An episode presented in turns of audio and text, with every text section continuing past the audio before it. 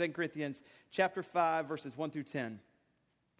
For we know that if the tent that is our earthly home is destroyed, we have a building from God, a house not made with hands, eternal in the heavens. For in this tent we groan, longing to put on our heavenly dwelling. If indeed we put it on, we may not be found naked.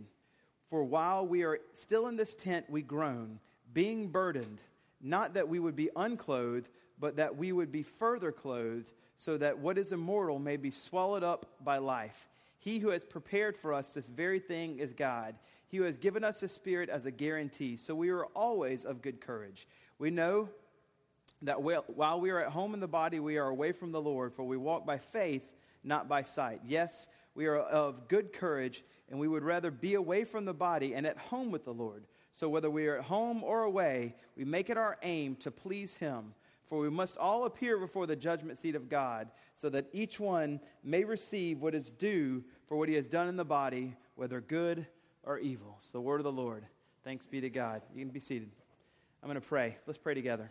Lord, thank you for your word. I pray that, Lord, you would come now by the power of the Spirit and uh, teach us all through your word. I pray that you would uh, move me out of the way and speak through me, Lord.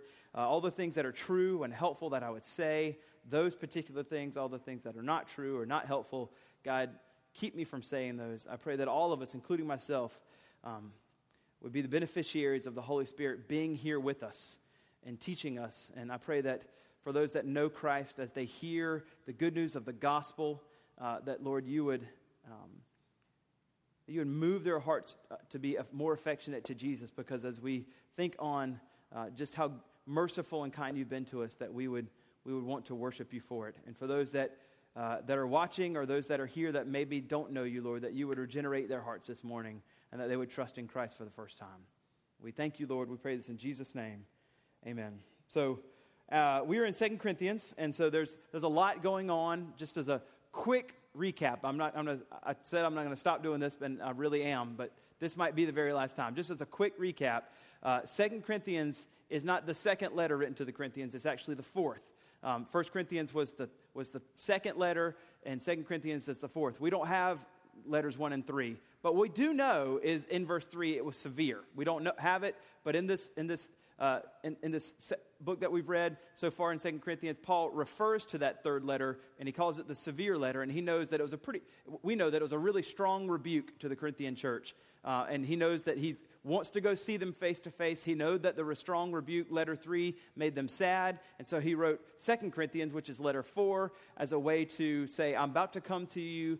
I know letter three was a, was a tough rebuke, but I'm writing this before I even get there to, to soften the blow a little bit of that rebuke and to try to start reconciling with you so that when I come and I see you face to face, things are going to be good with, with, what's going on between us. And so, um, as we've gotten to this point in 2 Corinthians 5, each week he's talked about the things that have been going on while he talked about forgiveness that paul comfort um, we talked about reconciliation that they need to have with each other. We talked about forgiveness that paul is extending to the corinthian church because of the things that they had done wrong to him and the false teachers that had come in and that had down talked him. And after we've seen that paul talks starts talking about the fact that he needs to uh, defend his apostolic ministry. So the whole of Second Corinthians is about Paul talking about his apostolic ministry. That's chapters 1 through 7. And so we're still in those chapters where he's defending his apostolic ministry. 8, 9, he talks about giving, and 10 through 13, he closes the letter with challenges. But we're in verses 1 through 7 where he's trying to help the Corinthian church see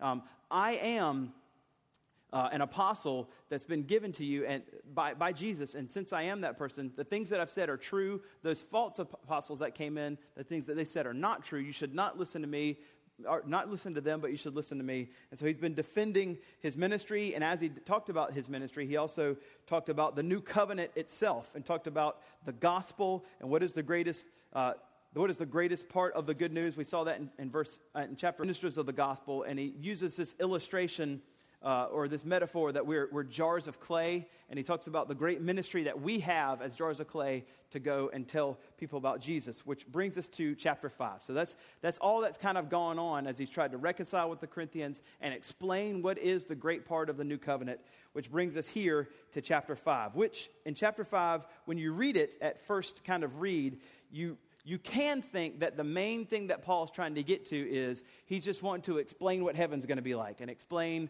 um, which he kind of does, right? Explain why we have this glorified body one day and how here we don't have a glorified body and one day we will. And you can, this, this, this text is often referred to at funerals describing about our heavenly existence. And Paul, some people think Paul's kind of taken this excursus away from what he's been doing to just talk about what heaven's going to be like in our bodies. Um, while he does talk about heaven in our bodies, he's not taking an excursus. Um, he's not just going off. As a matter of fact, he's still going in the same line of thinking where he's wanting everybody to say, because, he's wanting everybody to think, because that's the case, then it really affects our ministry right now. So he's been talking about how uh, he is an effective minister and why he's an effective minister and how he wants them to join him in being effective ministers for the gospel. And so, as he talks about the glorified body and the fact that they've been suffering and that these bodies that suffer are all given to decay anyway, thank the Lord we're going to have a glorified body. He's doing that in 2 Corinthians 5 1 through 10 so that we can concentrate on ministry now.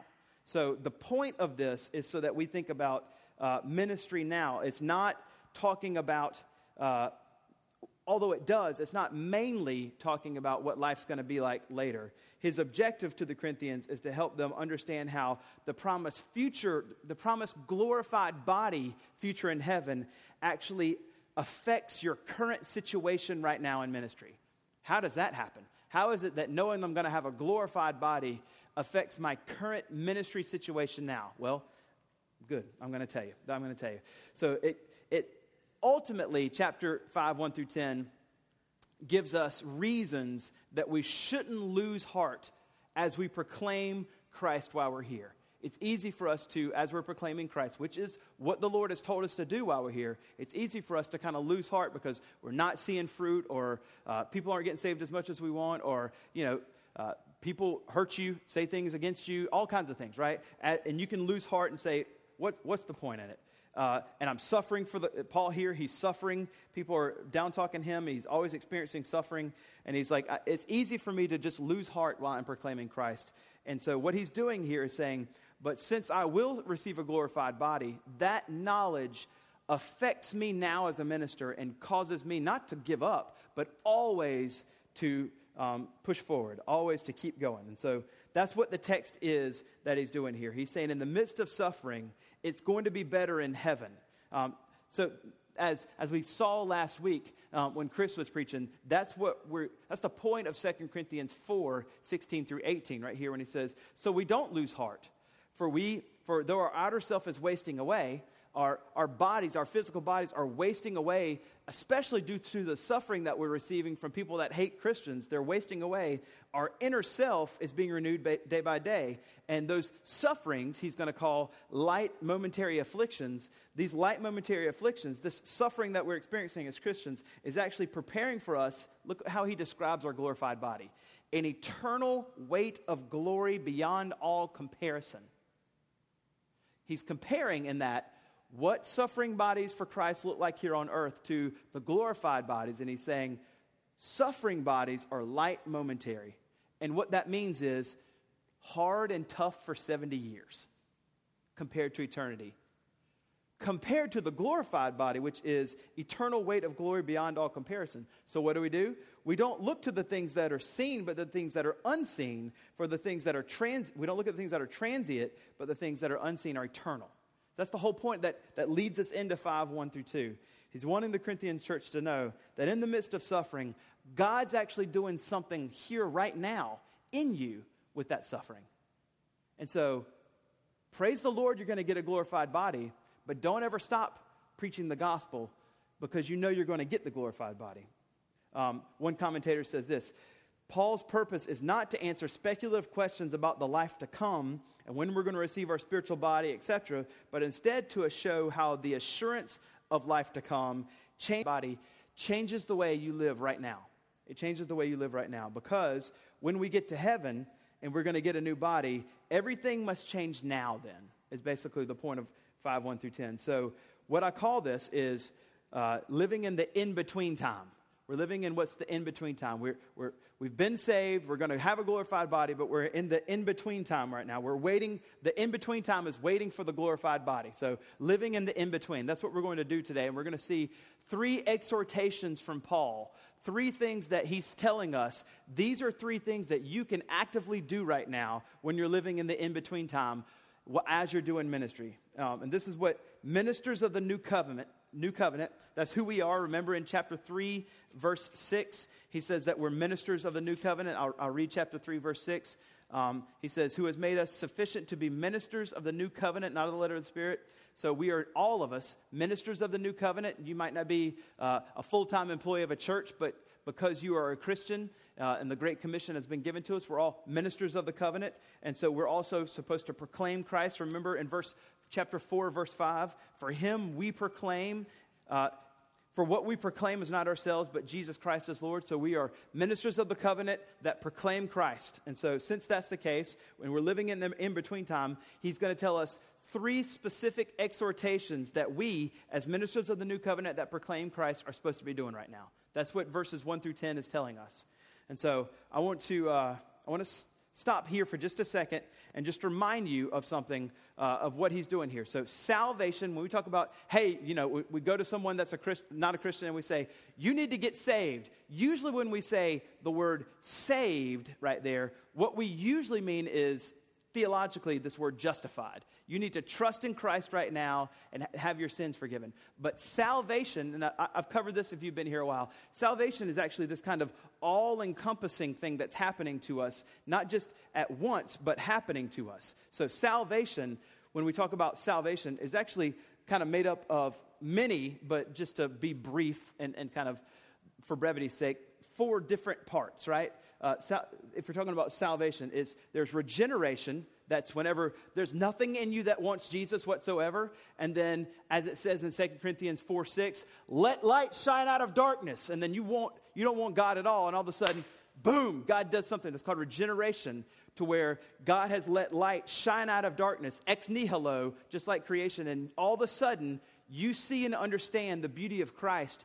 And all, what is this? I believe that Jesus is who he says he is. I want to be forgiven for my sin, and you trust Christ. And so regeneration happens, and you trust Christ. And when that happens, after regeneration is called justification. Whenever you trust Christ, the declaration of God in the courtroom of heaven, he bangs down the gavel and he looks at all of us who are completely guilty and says, Not guilty, innocent, righteous. And that's because all of our sin was therefore put on Christ, and he counts all of our sin put on, uh, on Christ on the cross 2,000 years ago, and all of his righteousness is therefore imputed into us. And it's all in a moment right there. And that's so now what's happening is when we've been regenerated and justified, we are, as it says in this text, we're going to see being saved. If you look at 2 Corinthians chapter 2, verse 15, the verb helps us see that. In 2 Corinthians 2:15, it says, For we the aroma of, Christ. So he's talking about us as ministers. And as we go out as ministers of, of the gospel and we're proclaiming Christ to, to each other, Paul's really precise here. He says, For the, we're the aroma of Christ to, uh, to God among those who are being saved. So that means that once you are uh, regenerated and justified, you are still after that. Well, here's what's after that. Once you're, once you're regenerated and you're justified, now we're being sanctified which means at the moment of salvation until we actually go to heaven, we're all in this process of becoming more and more and more like Christ. And that's what's happening in 2 Corinthians chapter 3, verse 18, when he says, um, and we all, with unveiled face, beholding the glory of God. I don't have time to unpack that. If y'all remember, I got super jazzed about it when we were at 318, but it's, go back and listen to it if you want, but it's an incredible verse on sanctification. Uh, but uh, and we all, with unveiled face, beholding the glory of God, are being transformed into the same image. This is progressive sanctification from one degree of glory to the other. For this comes from the Lord who is the Spirit. And so that happens until the day we die. But we're still in the process of being saved. And then the final kind of fourth stage, for lack of way to say it, of being saved or salvation is when we get into heaven and then glorification happens. That's when our, our earthly bodies are made into our glorified bodies, much like Jesus' resurrected body. And then that's salvation. Regeneration, justification, sanctification, glorification. And that's salvation. So, what we're looking at here is Paul in 2 Corinthians 5 1 through 10 talking about glorification. He's talking about our bodies um, being transformed. Paul is going to discuss the context in verses 1 through 10 is living out as, right now, proclaimers of the gospel and waiting on that glorified body that happens to us whenever we are finally fully saved, if you will. Um, so here we are. Um, and what we're going to do here is uh, we're going to see the three exhortations in chapter 5, verses 1 through 10. There's three ex- exhortations for living in the in, in between time. The, uh, the first one is you can see the, the verb that's given to us is in chapter, verse 2, I'm sorry, and verse 4. So read verse 2 with me and read verse 4. For in this tent we groan. For in this tent we groan. This is what we're doing is we're groaning. You can see it also in verse 4. For while we're in, we are in this tent, we groan. It's almost exactly stated the exact same in verse 2 and verse 4. So um, that's the first thing that we are doing. As we proclaim Christ, we groan. You're like, okay, fud that's super helpful. So, my first exhortation from Jesus is to groan. Okay, thanks a lot. Uh, so, let me explain what that means. Groan here, stenazo, uh, same word used in both times. Uh, we, I want to make sure we understand this, this word groan, because um, in English, uh, when we say groan, it can carry with it a type of despair or a type of agony or a type of mournful dejection. That's how I feel. I'm groaning because I'm mournful and I'm sad. But in Greek, stenazo doesn't carry, the word groan doesn't carry that meaning. In fact, the word stenazo is hope filled longing. Stenazo is hope filled longing. So whenever I'm groaning, I am having a hope filled longing. So now it's a little bit easier to understand. One of the exhortations that Paul is giving us as ministers of the gospel, waiting for the glorified body, he's telling you right now, you need to be having a continual hope filled longing have a hope filled longing. So, what we're being commanded here is to long for or earnestly desire the full culmination of our salvation when we finally get to heaven and we're glorified. We are to groan for our full salvation. Paul is not groaning from a hopeless kind of futility in life. Instead, he's earnestly desiring to receive the full culmination of salvation that's waiting for him. One, one commentator says it this way We should long for heaven. So, the exhortation is, just to be clear, when I'm saying you should groan, you should long for heaven. That's what he's telling us to do. Long for heaven right now. Long for heaven. Not in a way that you just, you know, I'm not going to do anything. You can read Philippians chapter 1, where Paul talks about, uh, starting at verse 21 to the end of the chapter, about his deep desire to be in heaven, but he knows he has ministry and work right now. But one commentator says this way long for heaven like a prisoner longs for freedom, like a sick man longs for health, like a hungry man longs for food, like a thirsty man longs for drink, like a soldier longs for peace. This is what we're supposed to be doing right now as ministers of the gospel is longing. So groaning is not agony, groaning is hope filled. Hope filled long. Why is it that he wants us to groan? Well, Paul in verses 1 through 5 gives us three reasons why we groan, why we long for heaven, as compared to just being totally like, I love it here, don't want to leave, right? They're probably pretty obvious on its face, but he's going to give us three reasons in verses 1 through 5. So, reason A, you can go ahead and put it up. Why are we groaning? Reason A, number A, the next body is the best body. The next body is the best body. That's what he's wanting us to see. I know that you, you love your body now. It's awesome. Or maybe you hate your body and you're like, I can't wait till I get the next one. Either way, what he's wanting us to see here is the next is the best. Now, he's going to use this word tent, for we know that if the tent, Paul's a tent, tent maker, so he's familiar with this language. He's switching metaphors now from last week. Last week we were jars of clay, this week we're tents. Uh, but he's, as he's switching it, he's going to do a comparison here between tent and building. You can, if we all just know, would you rather live in a tent or a building? If you're crazy, you'd say tent, or you're just uh, prideful. No, I want a tent. No, you wouldn't. Compared to a building, we would all want a building, right? And he's, he's comparing here tent and building. He's saying, you're the better, the, the new, your glorified body is a building. Which one do you want?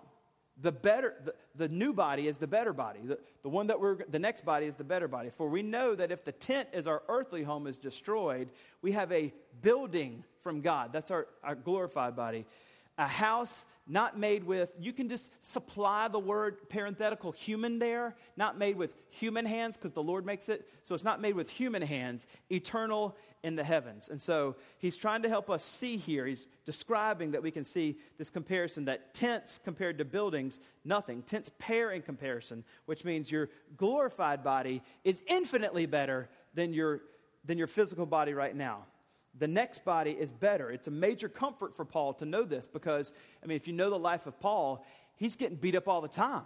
He's getting destroyed. If you go to later in Second Corinthians, you can see that. His physical body um, has and will been mercilessly beating, beaten and battered for Christ. Paul, Jesus even tells him on the road to Damascus, if you read Acts 9, after he gets saved, Jesus says, And I'll show you how much you will suffer for my name, in verse 20 ish or something like that. And so his body has suffered greatly for Christ hardships, persecutions, and he's deeply longing for his body to be made whole one day in heaven. And so he knows that uh, his, his earthly body will be destroyed, but the Lord is promising him this glorified body in heaven. So if you, if you look at, he's talked about this a little bit. If you look in 1 Corinthians chapter 15, uh, I'm going to read verses 53 and 54. It's like four pages to the left. Uh, this is what he says he says in verse 53 For this perishable body must put on the imperishable, this mortal body must put on immortality. When the perishable puts on the imperishable, and the mortal puts on immortality, then shall come to pa- the pass the saying that is written Death is swallowed up in victory. And so, this is what he's saying. The next body's always better. Don't be so happy here. So, we groan because this body really stinks compared to the glorified body. And that makes me press on in ministry. It makes me press on to say, I'm going to be faithful because God is going to be so good to me and giving me a glorified body. Yes, I'm going to press on right now. One commentator says this Paul longed for his glorified body, not primarily because it would be free of physical weakness, blemishes, and defects. Just think about that though. One day, your glorified body will be free of physical weakness, blemishes, and defects. And, most importantly, free from sin. Free from sin. This is what Paul longs for to finally be free from sin. We are not free from sin while we're in this body. There is no perfectionism that happens here. We can progressively be sanctified, then just see Romans 7. That's what Paul's saying there. He says the tent is the sin's home, causing Paul to lament, I am of the flesh, sold to bondage to sin, Romans 7 14. Sin dwells in me, Romans 7 17 and verse 20. Evil is present in me, 721. This is a this is a Christian saying these things because he still has this earthly tent around him. Wretched man that I am, who's going to set me free from this body of death? Romans 7:24. The apostle longed to one day finally be able to serve, worship and praise Jesus in absolute purity, which is that that is what we will do with our glorified body. Freed from the restrictions of the fallen sinful flesh. That's the best feature of this resurrection reality. And so just like we have physical bodies in Adam, we're going to have glorified bodies like the second Adam. We inherited these broken, sinful bodies from first Adam, the real Adam, and we receive our glorified bodies from the second Adam, as Romans calls him, Jesus. And so the next body is the best body. That's why you groan.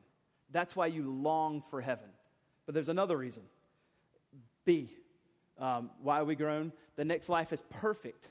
The next ba- life is perfect. If you look at verse 2, he says, For in this tent we groan, longing to put on our heavenly dwelling, longing to put on our heavenly dwelling. This is Paul explaining why we're growing, and he's teaching us that heaven is infinitely better than this life because we're longing to put on. This longing helps us see that we're talking about groaning language, to put on our heavenly dwelling. Anything from heaven, obviously, is infinitely better. The next life is perfect. Can you, can you even start trying? Oh, it's incomprehensible, but try with me to think about this. It's inconceivable. It's going to be absolutely thrilling. You and I will literally be perfect in this moment, not to the praise of us, but to the praise of Jesus. We don't all of a sudden become little g gods in heaven, like, look at us, Jesus, we're perfect like you. give us some praise. Sing, sing chorus three for me. No, it's not like that, right? It's still all for Christ's glory. But the next light for us is actually perfect. Perfect. Consider that. You will not have a sinful thought ever in heaven. That just blows my mind. We can't even imagine it because we're so unbelievably sinful right now. And he says in verse 3 We long for this, if indeed by putting it on we may not be found naked. So, what does he mean there? This is what he means when he says being found naked. So, there's this idea that once you die and all of a sudden your soul is out of this physical body, that you just go to heaven and then your soul doesn't have anything around it. He's saying that's not going to be, that's, that's being found naked. Being found naked is this Paul's metaphorical way to say that we're a soul without a resurrected body around us. That's not the case. Um, we're not just a soul floating in the clouds. We have a body around us right now, and whenever we die, we'll have a re- glorified body around us right now. We're always going to have a body around us. And in writing this, Paul, of course, if you know anything, he's fighting against this heresy that was pervading the church throughout the time. Greek thought was dominated by Plato, and Platonism had, or Platonic thought had this idea that um, everything flesh is evil, everything spiritual is good, and so the body is bad. And so whenever you die, you finally will be shed of the body, and you're just, just going to be a little spirit soul floating around in the clouds. And, Paul, and Paul's like, that's not how God thinks. Platonic thought is wrong. The, the first century people that believed this were called Gnostics. Gnostics just means kind of like special knowledge. And so he's fighting against this Platonic thought, saying, no, actually, God created bodies, and he thinks they're super important, and he's just going to glorify them. Um, and by the way, this, is a, this isn't just like a, a, a side kind of like, well, that seems kind of neat to know. People thought that in Greek thought. This is actually crucial. Um, it's a, actually a gospel issue to know that this is the case. Here's why because we know that God had to come in the form of that which he was going to save. God didn't come in the form of a cow to save humans, right? He came in the form of a human to save humans. If God if Jesus wasn't human, then we don't have salvation. And when he came as a human, he really had to be a human. He didn't just have to appear to have flesh. If, if, flesh is bad, then he couldn't have to go on the cross to be the satisfactory um, sacrifice for us. And so flesh can't be bad in and of itself because Jesus was flesh. And if flesh is bad, then the cross was insufficient and we're still in our sins. So it's a huge issue. It's a huge issue. This, this Platonic thought, this Gnosticism, is, is wretchedly evil because it, it shortchanges the real value of the cross. And so Paul's fighting against that and saying, um, Jesus really was human, and we really are human, just our, sin, our, our human nature is depraved, and one day our human nature will be fully restored like Adam, long time ago before the fall. And so we are literally going to be made like Christ. Augustine of Hippo, um, a theologian from the third century, he opines about the experience that we will all uh, have as we live in this body. He says, We are burdened with this corruptible, corruptible body but knowing that the cause of this burdensome is not the nature and substance of the body, but instead its corruption. Um, the bodies aren't supposed to be like this pre fall, but they are now because of Adam, and it's because of corruption. We do not desire to be deprived of the body, but to instead be clothed with its immortality. He understood Platonic thought was wrong. We don't want to just shed our body and be a soul. We want to have our body renewed. We want it to be to receive its immortality, as it says in 1 Corinthians 15, 53, and 54 that I read. If Adam had not sinned, he would not have been, had to divest, be divested of this body, but would have been clothed upon, superinvested with immortality and corruption, that his mortal body might have been absorbed by life. That is, that he might have passed from his natural body to his spiritual body. But instead, that didn't happen. So, elsewhere in Scripture, Paul says this glorious truth about the fact that we will one day await this glorified body. He says it in Philippians chapter 3, verses 20. He, said, he says this But our citizenship is in heaven, and in heaven from it we await a Savior, the Lord Jesus Christ. Here it is, who will transform our lowly body to be like his glorious body. He'll change us from a tent to a building, to use the metaphor of Second Corinthians, which means the next life is perfect because we're finally made to be like Christ. So you grown. you know I will one day, when I'm in heaven, not sin.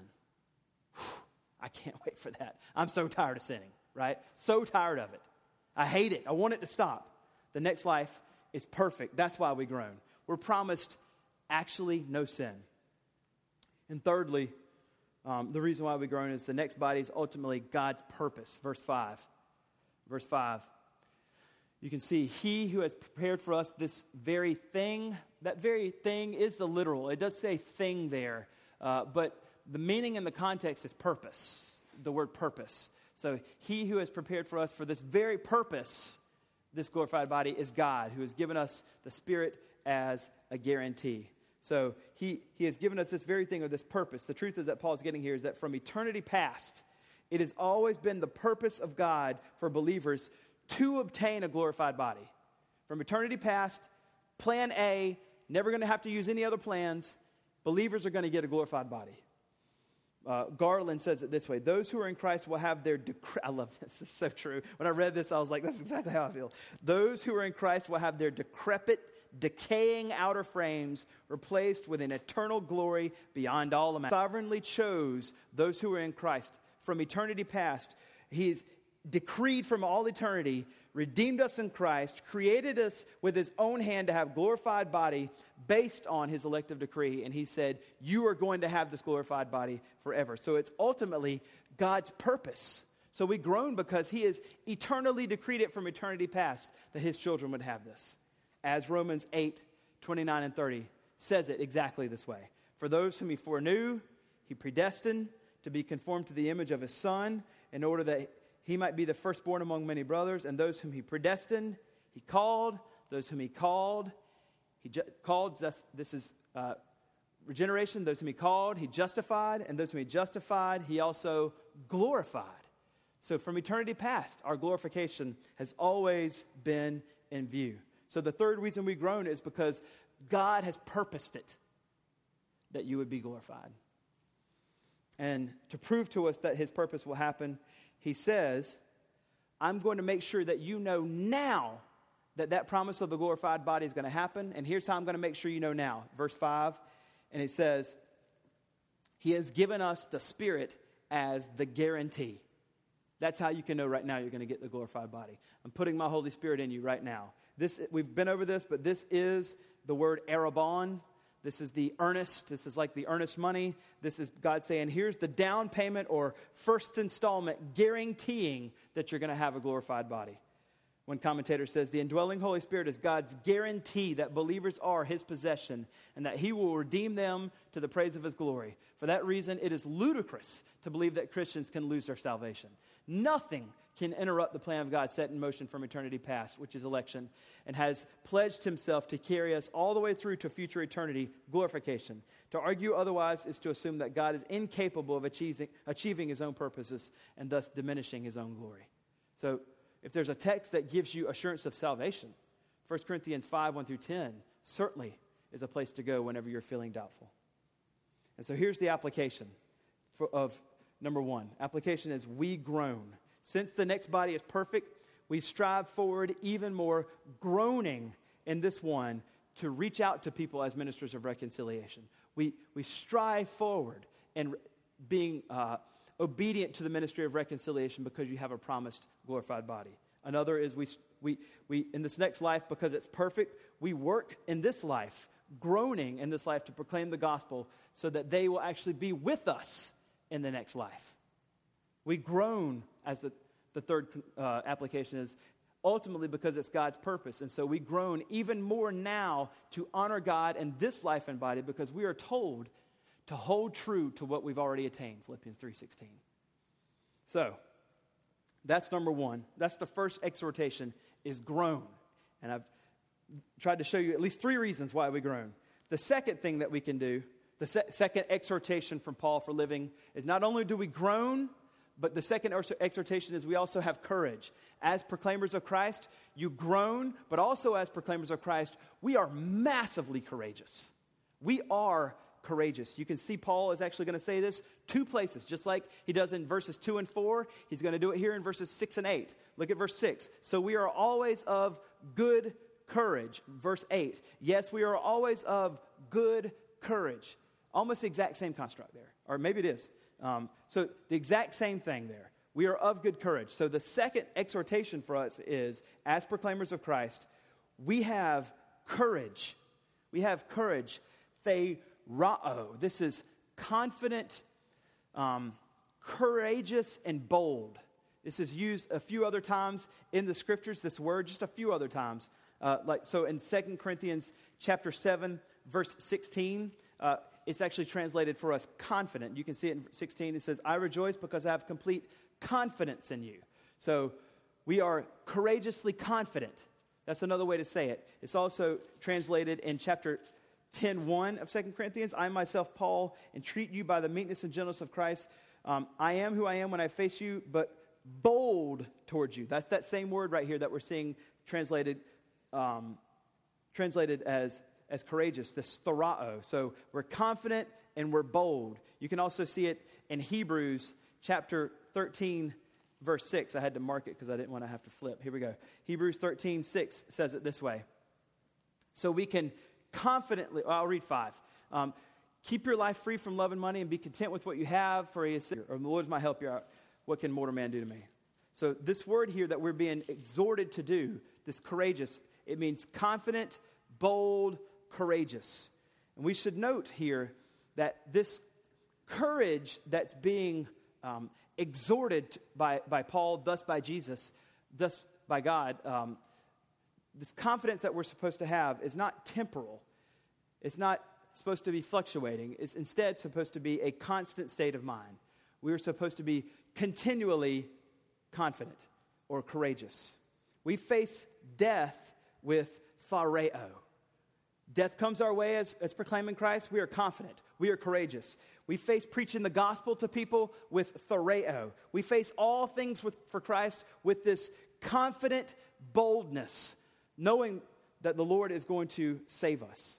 And so, how uh, do we have this courage that is necessary? Because if I tell you, you need to be courageous here, the reason why that you can be courageous as a proclaimer, uh, the reason why you need to, as a proclaimer of the gospel, make sure that you're going forward with courage is because we get this glorified body and you're like, okay, uh, that signed me up, I want to do that. How do I do that? What is it that's going to help me be courageous? Because most of the time, uh, if I'm honest, Fudd, I'm back here and I'm just running through the scenario with my head. I know that person needs to hear the gospel, and I'm super nervous, and I'm going to say it wrong, and they're going to think I'm weird, and they're going to think I'm one of those crazy people in the airport, and I like I get nervous, so I don't want to say that. And so most of the time, Fudd, I just feel super not confident or like super worried that I'm going to say it wrong. I just don't want to be thought of as a weirdo. Most of the time, if I'm honest, if I'm judging myself on a scale of one to 10 on confidence or courageous or bold for Christ, I'm like a two most of the time. So, how do I do that? All right, here's how. Two ways. They're right in the text. They're right in the text. Now, these are things that the Lord has supplied to us that we have to tap into. These are things that we should do that the Lord has given to us to have confidence. They're right there in the text. The first one is uh, you, how do we have this courage? The indwelling Holy Spirit, which we just talked about in 5b the, the, the arrabon given to you that you know you'll have the glorified body is literally the power in which you can be courageous. We have this, this Holy Spirit given to us, as Garland reminds us. How do Christians know that the promise of heavenly existence is real? How do we know that we're going to be there? Paul answers by experience by presently transforming them and uplifting them by the power of the Holy Spirit in their lives. And this is the one massive piece of empirical evidence that shows that God's promises are real. It's a huge piece of evidence. We have the Holy Spirit literally in us. So, how can you be courageous? You have the Holy Spirit in you, and you obey the command. This is it's in a command form of second. Uh, I'm sorry, of Ephesians five eighteen to be. It's passive, no doubt, but still to be filled with the Holy Spirit. Every morning, Holy Spirit, there's no way that I can be courageous today. Please fill me today. Please fill me. Help me be courageous for you and live in such a way that honors Christ today. That's going to say something whenever I have an opportunity to preach the gospel. But you got to, I got to do that every day? I think so. Why not? Why would you not? Holy Spirit, fill me today. You got to do it. I can't do it. Fill me. But we have this amazing um, gift of, of God, namely God Himself, the Holy Spirit, inside of us. That's, no, that's number one. That's how you have courage each day. And just, if you, I know this is subjective, but just based on your day to day experience, the days that you know you do that, and the days that you're mindful of the fact there's people around you that are lost, you probably say more about Jesus to them than you don't. Just think about it. It's anecdotal, sure. Think about it though.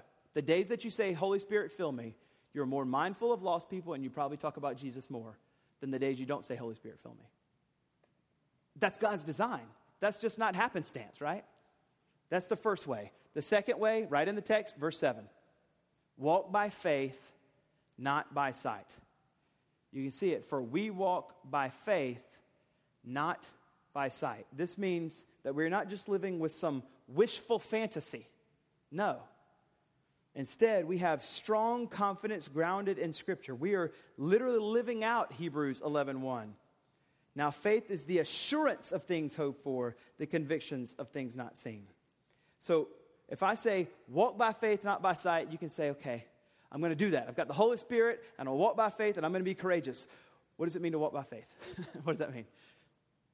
I'm really, I'm really trusting right now, Fudd. This is what it means. This is what I think it practically means. All right? Paul actually tells us in 418. In 418, I think this is one of the ways that we can practically walk by faith. As we look, not to the things that are seen, but to the things that are unseen. I think that's the first thing. So, looking is um, fixing your spiritual eyes on Christ. This is what he means. So, walking by faith is fixing our spiritual eyes on the things that are unseen and things that are eternal. This literally means to every day, and I, this is just like the most Sunday school answer, right? But it really is massively powerful to go to the scriptures every day with this deep desire to see Jesus Christ as the hero of every page, that he has saved you in the gospel, and just be absolutely transformed as you read it, saying, Whoa, look what he's done for me. I love this man so much. Wow. And that's how you walk by faith, not by sight, is by letting your eyes see the things that are eternal, namely Christ and what he's done. Being amazed utterly every day in the scriptures that is mercy for you in the gospel. And seeing just how beautiful. Read, if you can't do that, right, just do this. Go to Matthew, Mark, Luke, and John and just read how he interacts with people. And when you're done, go back to Matthew and read it again. Matthew, Mark, Luke, and John. Matthew caring and loving and merciful, and how he stops and helps the lowly people. And just be, just let yourself be like, what, a, what an amazing man. And God. But let yourself be amazed by that.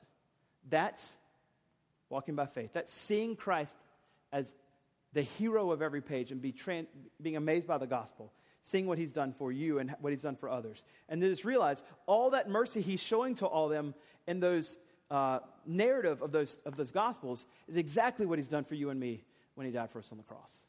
Those people are us with different things going on, but they're all showing us that those people are us. So um, we walk by faith, not by sight. Now, previously in the first charge of groaning, we talked about extensively what happens to us. The next life is best. It's, all, it's kind of all about us. But here, we're going to see something better about the glorified body. Namely, that when we have the glorified body, what the best part of having a glorified body is not that we stop sinning. The best part about having a glorified body is not that we finally got, you know, this body you don't like that's hairy, gone, or whatever. That's not the best part, right? The best part about the glorified body is you're in heaven with Jesus now, and you're with Him. The best part about the glorified body is that you're with Jesus. So, as we're talking about here, He's wanting us to see, as it says in verse 6. So, we're always of good courage. We know that we're at home in the body, we're away from the Lord. The opposite of that is when we are away from here, when we're out of the tent, we're in the building, we're actually with the Lord. And that's the best part about the glorified body, is that you are finally with the Lord. As long as we're alive, we are in a sense away from Jesus. I know that, you know, I got Jesus with me right now. I know that. But we don't physically see him with our eyes right now. But uh, whenever we are finally with him, this word home uh, is helping us see that repeated all throughout this. And it's talking about now you've been taken out of this and you're finally with your people. You're finally with your people. So when you talk about your people online, biblically, it's actually meaning you're at home with Jesus. That's your people, is Jesus. Um, and so we love the people in our life, but ultimately we love Jesus more. And this means that we're now groaning and longing for our fallen human nature to be shed of us because we finally want to have a glorified body so that we can finally have full fellowship with Jesus.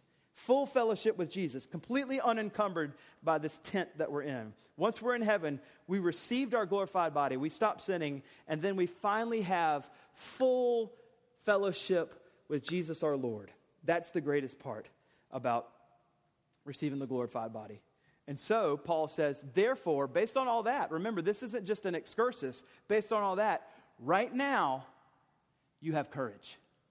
You live confidently. You live boldly for Christ whenever you proclaim the gospel to people. Based on all that, on God's plan that one day we're going to be with Him, we live courageously now, confidently and boldly for Jesus now, because one day we're going to be with Him face to face, having lived courageously for Him today. It only makes sense it doesn't make any sense to live fearfully for Him now when we're going to be face to face with Him one day. It only makes sense to live courageously for Him now, boldly proclaiming the gospel to people, because we will be with Him one day. That's the second exhortation. Third exhortation is this um, we proclaim Christ. As we proclaim Christ, we aim to please Jesus. So we groan. We also, um, as we groan, we also have courage. And the third thing is we aim to please Jesus. We aim to please Jesus. This, this word aim uh, means to zealously strive, eagerly, desire, very strongly, to have a big ambition, a big endeavor. Um, but this word is uh, and it starts with love. So this word aim, literally on the front part of it, has the word love uh, in the etymology of the word. So it's uh, showing affection as you have this aim. It's zealously and striving and earnestly desiring, having this big ambition, but it's wrapped around the idea because of love. So when it says in verse 9, so whether we're at home, we make it our aim to please Him, this means our deep down, filled with love, desire, ambition. That's what I want to do.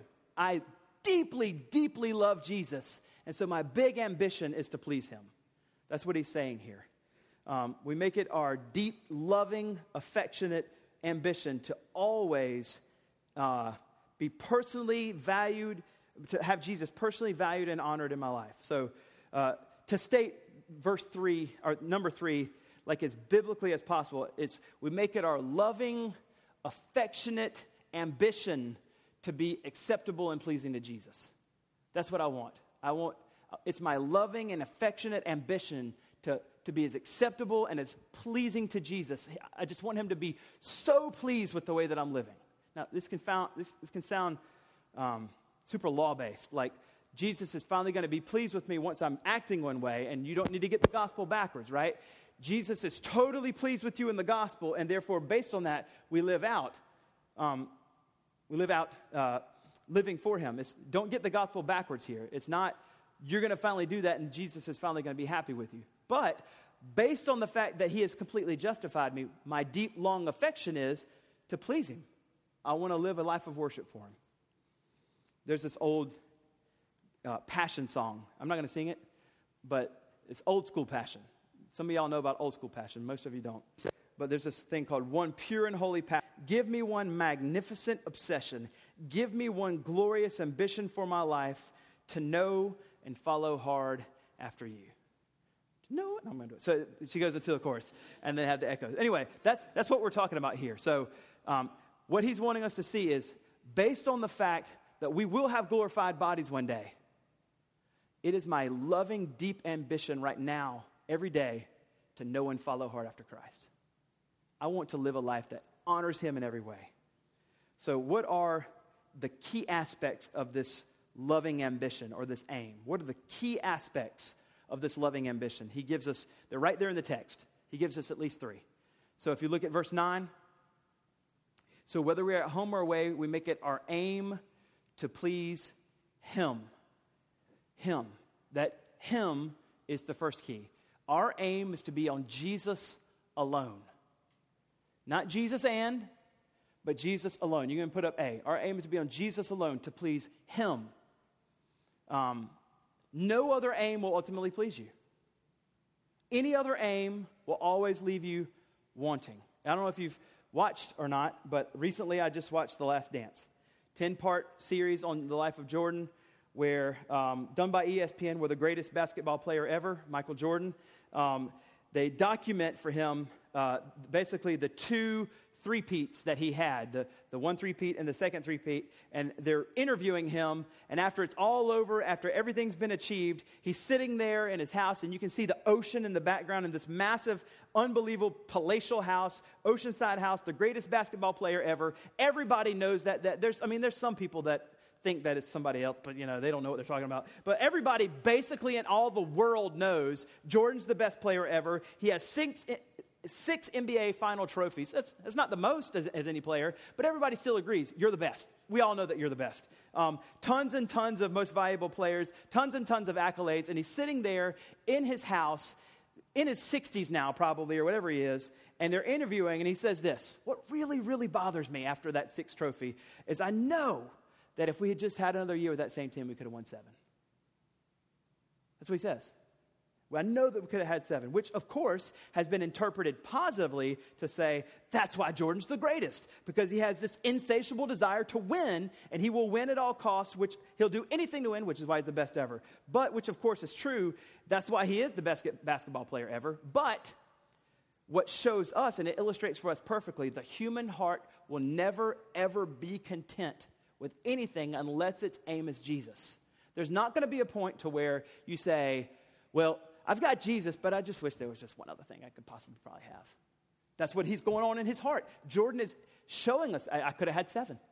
The human heart always wants something else once it's had it, unless it's Jesus. And once it has Jesus, you're like, I, I don't need anything else. Just more Jesus. Just give me more of him. I don't need anything else. I am totally satisfied here. And that's what we're saying. Our aim is to be on Jesus alone because you're actually never going to be satisfied any other way. Don't settle for lesser aims. Lesser aims that this world offers are always just gutters eventually. Instead, make Jesus your only aim. Number two, uh, our aim is not only to just be on Jesus alone, it's to be long term. And what does that mean, Fudd? This is what it means. Look at verse 9. Um, so whether we are at home or away, home or away. So we're talking about whether I'm on earth or whether I'm finally in heaven. That's, that's a long time. What I mean here is that our, our loving ambition is not to fizzle out. Once we become a Christian, it's not what I'm really super pumped about Jesus for this month or this five years or these 64 years, but I'm going to be 85 or this 50 years, but I'm going to be 90 or this one month. It's to be long term. At faith, at justification, it's until glorification. Our aim is to be long term. However long you're here, that's how long your aim, your loving ambition is supposed to be. Paul writes, whether we're at home or away. So, based on verses 6 through 8, this means the entire time we're in our body, our physical body, Jesus is our long term aim. Never supposed to end, ever. Tristan, my four year old, he's learning to count. And so recently he came up to me and said, Dad, I can count to 200. Listen. Now, I don't know if you've ever listened to a four year old count all the way to 200, but it's, it's not fast, right? It's not, it's not, fast. Dad, listen, of course, I have to do that. And so, Dad, listen to me count to 200. Uh, and so he starts counting to 200, and he, he goes and goes, and he, it, it happens for a while. And the point is that once he gets to 200, he stops because he knows there's more numbers. He just knows he doesn't go further. Uh, my wife, and he wanted to tell her that he loved her so much, but he can only count to 200, and he doesn't know what's past 200. And so he wanted to tell her that I love you, but 200 is his highest numbers that he goes to. And so to try to communicate to her that he loves her more than he can count to, he goes, Mom, I love you to the end of the numbers. It's the cutest thing you ever heard, right? Um, but here's the point, right? Tristan, what he's telling us is exactly what we're trying to get here. This is precisely that Paul's getting at with our aim, our loving ambition is to be to the end of the numbers. Whatever it is, as far as it can go, and I don't know what it is.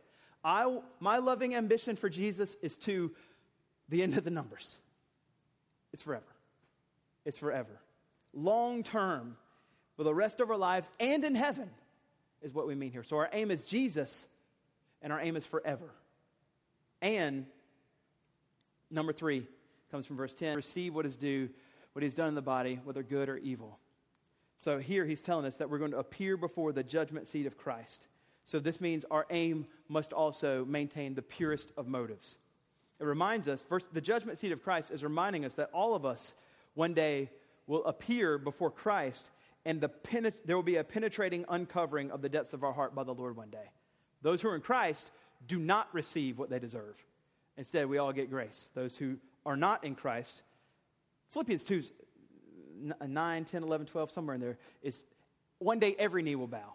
Whether they're Christians or not, we who are Christians will bow saying, You're the Lord. Those who are not, they'll still bow realizing He's the Lord.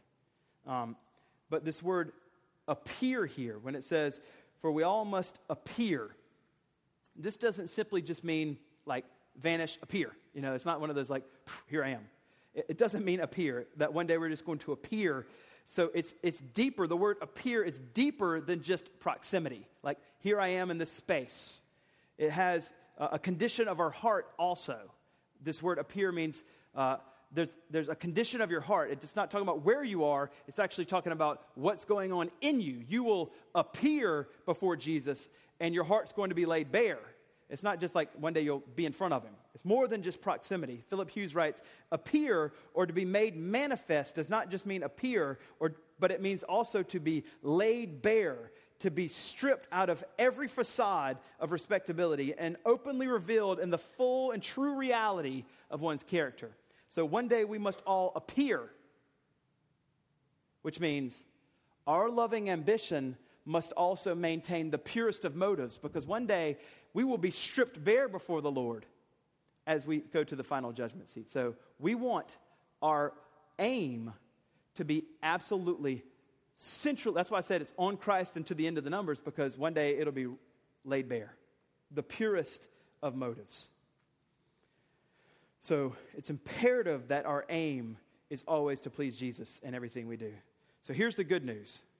And he's already told us, 2 Corinthians 4 6, among many other places, which is, For God said, Let light shine out of darkness, actually shone into our hearts who are in Christ.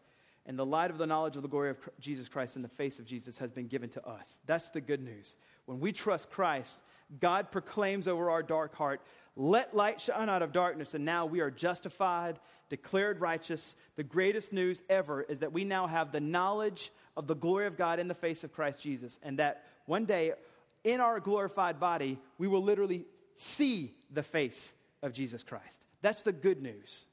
And he tells us then that we must, therefore, have these things going on in our life. Um, we must all, well, you see in verse, verse 7, for we must all appear.